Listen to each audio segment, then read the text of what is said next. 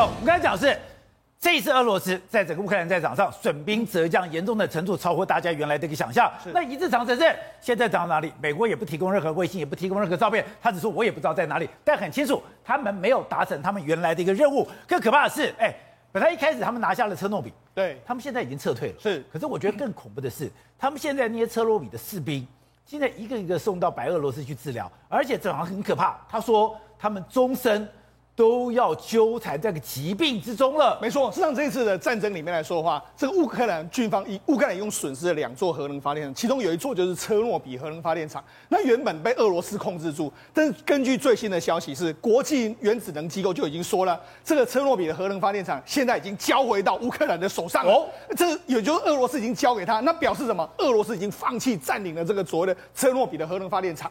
我们这一讲哦，是他一开始的时候。车诺比就是他的一个攻击目标，没错。没有想到车诺比这么快就放掉了。对，而且不止放掉，现在被他发现到说，车诺比他们相关的这个人员就说，我们在这边看到一辆一辆的这个救护车开到车诺比核电厂里面来，把这里面的士兵一个一车一车的这个载走。那为什么一车一车的载走？保杰，那事实上车诺比这个地方已经受到严重的污染，旁边的很多森林都是严重污染之后，就没想到，哎，他们为了要防止这个乌克兰军队打进来之后，他们命令这个士兵，哎，你去周边给我挖这个壕沟，挖这个壕沟下去的时候。这个辐射量非常的当量非常非常巨大，而且他们这个车子在这里面来说话，他们都是完全不管的，都大拉拉的开过去，然后开过去那种尘土飞扬起来，那个尘土飞扬里面尘土都是辐射，也都有辐射，所以呢这些士兵，所以我不是挖伞兵坑有辐射，对，我连车子开过去那个辐射都会跑起来，像飞扬之后呢，那所有的兵都完全遭殃。所以呢，现在这些兵呢，完全都被冲送到这个白俄罗斯这个这个戈梅利的核这个辐射治疗中心。那知道，事实上这些人回去的时候，这些医生都跟他说：“孩子啊，你真的惨了。”因为你受到这个核子的污染之后，你终身一辈子都必须要跟核子污染抗这个互相的对抗，可能会感 可能会有这个肤皮肤的病变，对，癌症的病变，但是你没办法，就是这个样子。所以这些进到车诺比的所有的士兵，可能是这一次战争中虽然可以活下来，但是他们可能终身是最悲惨的一群人。好，那我刚才讲的，现在。俄罗斯虽然不到兵败如山倒，对，可是他过去咬下的东西一个一个放掉。是，刚才讲，你现在基辅一日长城镇已经退了，对，你现在本来就说的车诺比，你现在也退了。另外，他唯一第一个我说我已经全面占领的城市，对，赫尔松。是，老板，我们现在看画面，赫尔松现在。竟然俄罗斯的兵马对也不见了。没错，赫赫尔松是第一个时间，他们曾经号称说我们有完全占领，甚至他们还在这个市政府那边还升起了俄罗斯的国旗。但现在你可以看到，整个赫尔松的军方啊，目乌乌克兰军方开始进行一个反攻。目前为止来说的话，俄罗斯的军方几乎在这几天的时间，已经完全从赫尔松的这个军队里面完全都不见了。那这他们真的跑光了，真的跑光了。目目前已经真的没有。那除了这个地方，我们看几个地方，包括在切尔尼戈夫。切尔尼戈夫原本也是。俄罗斯的军方跟乌克兰军方两个互相的在对抗的一个局面，就现在呢，你看这是乌克兰的人民，他们已经欢迎什么？欢迎我们乌克兰的军队回来了。所以那现在完全已经不一样了。现在整个攻击的这个状况，正在卢甘斯克这个地方。哎，卢甘斯克照理说俄罗斯军方是控制的比较严格喽，就没想最近没有看到什么了？卢甘斯克的军队也被炸毁的这个状况，我们可以看到。实际上，这这目前就是一个非常有意思的，就是你看马利波在这边，他们乌克兰军队持续的往马利波去推进，他们目前收复了马利波以北的约莫有四个村庄，所以他们现在继续在往往马利波那边推进。所以为什么我们才说嘛，乌克兰因为俄罗斯把军队，所以这是乌克兰的国旗，对，它的攻击前缘对已经到了这个地方，对，而这几个城市已经变成了乌克兰所控制，是，而马利波就在这边，对，我下去，对。我有可能把马利波都拿回来。我看那个图，这个图这边是顿内茨克，那马利波在这个地方，那他们现在已经往慢慢的已经往这个马利波去推进。所以，我们为什么说未来这几天会是马利波攻防战？俄罗斯已经收缩它的防线，收缩到乌东跟马利波这个地方。那乌克兰是不断的在往前挺进，所以现在整个局面来说话，就是马利波应该是非常重要。那那现在整个俄罗斯呢，跟乌克兰的军队是完全不一样的这个样态。你看到，因为这一次的这个俄罗乌克兰的军队，他们完全是高科技，所以他们啊，你看他们，他们是拿着这个 monitor，几乎是拿着 monitor 在那边看，然后拿着 monitor 在那边看的时候，哎，发射这个飞这个无人机怎么操控啦，然后这个无人机操控的画面，所以你看这种所谓飞弹，不论是迫击炮，或者说你要这个所谓的标枪，或者是这个刺针，哎，我怎么操作都是非常简单的、哦，而且。现在才帮我解了一个谜。是，哎，我我过去好歹我也受过步兵训练，我们每个步兵班也有一个迫击炮，迫击炮，但是我认为全世界最不准的武器。对，我那个炮蹦出去，我根本不知道打到哪里。哎，我根本就是那个炮这个猜的，你知道吗？他说可怕在哪里？他这个迫击炮打出去是无人机在上面，是无人机当观测官。对，你一打出去以后，马上你的弹着点，然后无人机把你计算，是回来以后。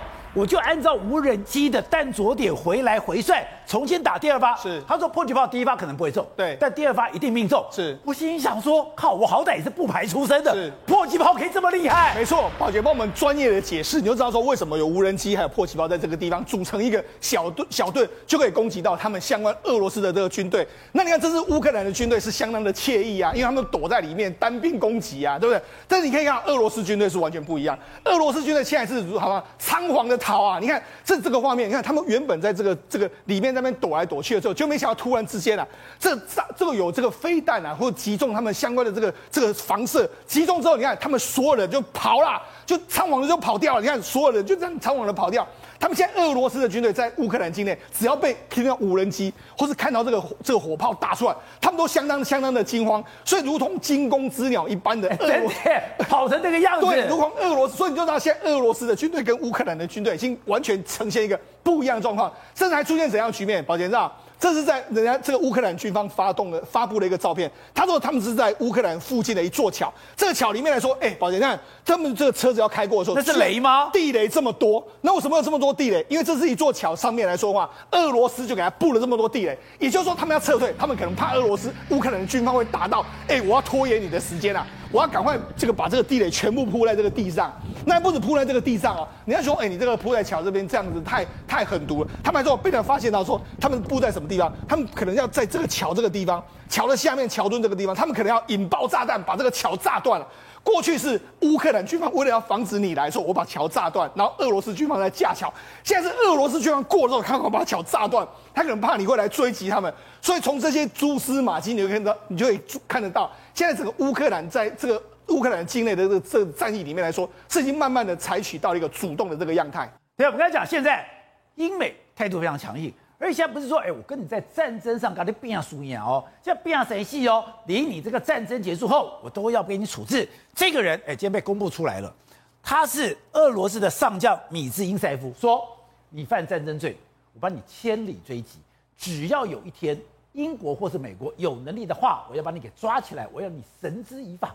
我想说你到底是干嘛？他说，马利波那个狂轰滥炸就是他下的命令。你下命令对马利坡进行这种不人道的攻击，未来千刀万里追，只要有能力，我就要把你给抓起来。对，现在美国跟英国应该在收集所有的战犯资料。再一次，记不记得拜登说什么？普丁是谁？普丁是 war criminal，是个战犯。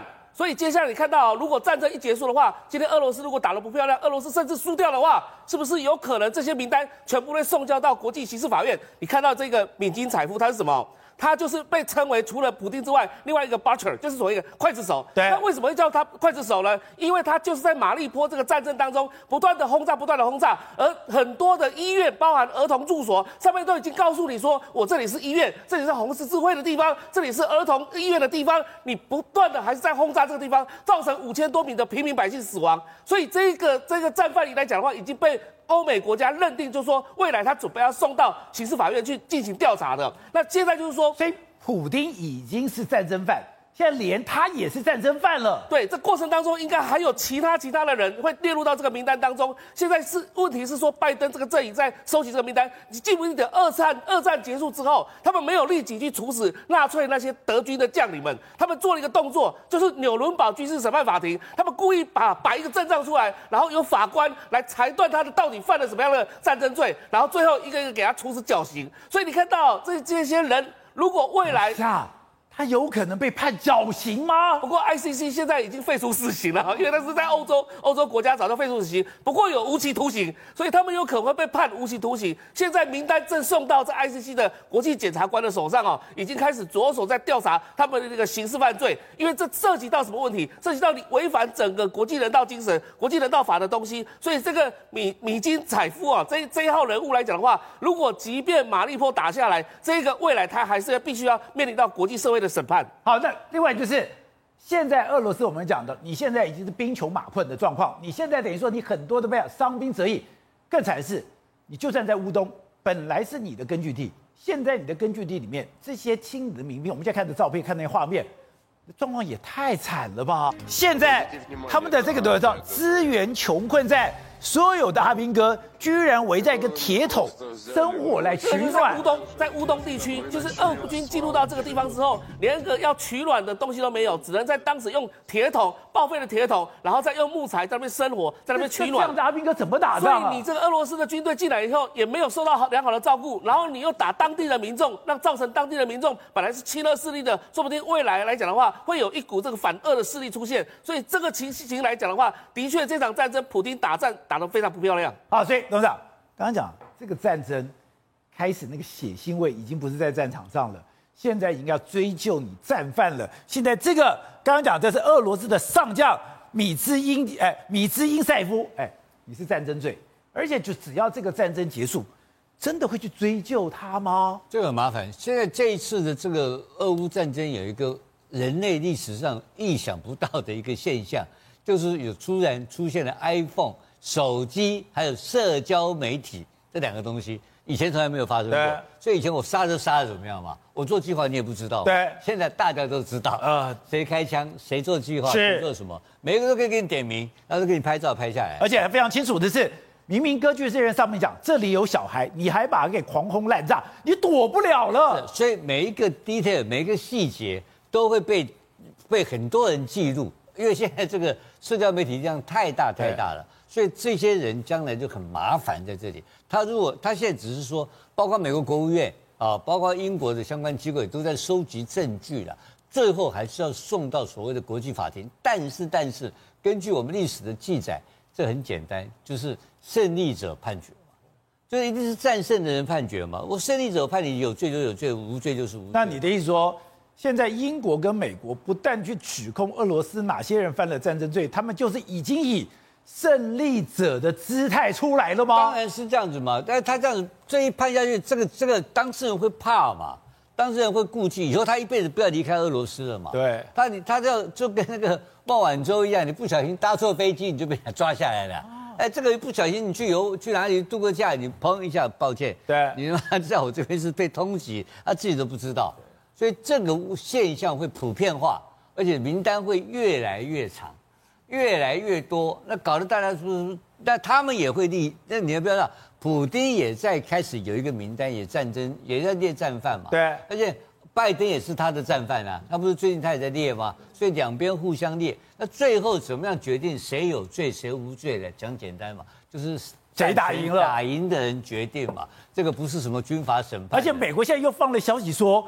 现在普丁心里的状态非常的焦虑不安，他现在把自己给封锁起来，不但把自己封锁起来，还把自己两个非常重要的情报官员给软禁起来。对，他已经知道他整个情势对他不利，然后情报也不利，但是通通情况都不好。但是不好不等于说他在乌克兰有败退，并没有，因为他还是你刚刚提到的嘛，他原来这些所谓的这些长蛇阵，对，他这些装甲兵去哪里了？你你刚刚你稍微有个标头提到一下。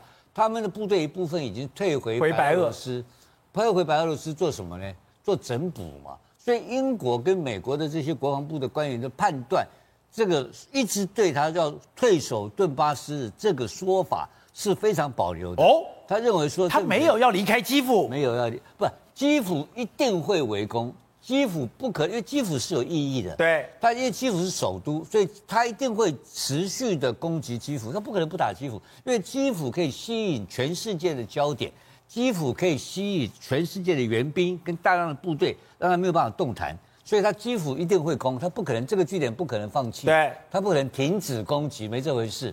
那牵制很大的兵力，但是他顿巴斯还有，甚至于他在其他的城市在再去创造。新的战争、战争、战呃，这个作战的可能性，对，因为原因很简单嘛，他已经知道这件事情的战场不是只有在这个乌克兰嘛，战场在全世界嘛，还有外交战场，还有所谓的天然气的战场，还有货币的战场，那么这样所以所以好几度的空间的好几个不同的的战场在互相在牵引住对方嘛，所以作战的战场不是唯一战场嘛。所以他在这种情况之下。那请问你，他怎么可能说是放弃基辅？不可能嘛，基辅是核心嘛。就跟我讲个讲，我我经常讲一句话：如果今天老共打台湾，打哪里？打台北。你打台北嘛，他没有。而且打总统府。对，他不会给你打屏东嘛，你放心嘛。屏东打屏东干什么？对，对不对？呃，就是一定打台北嘛。台北打下来，这个战争就结束了嘛。基辅也是一样的概念，打不下来，我知道，但是一定要打。这所以这个是会一直想向后面拖嘛。那拖到这个持久战，到底谁是最有利？因为目前的持久战已经从打到货币战了嘛，已经打到这个打到天然气的战争了嘛，所以这个战争，我认为在搞不好在今年内都不会结束。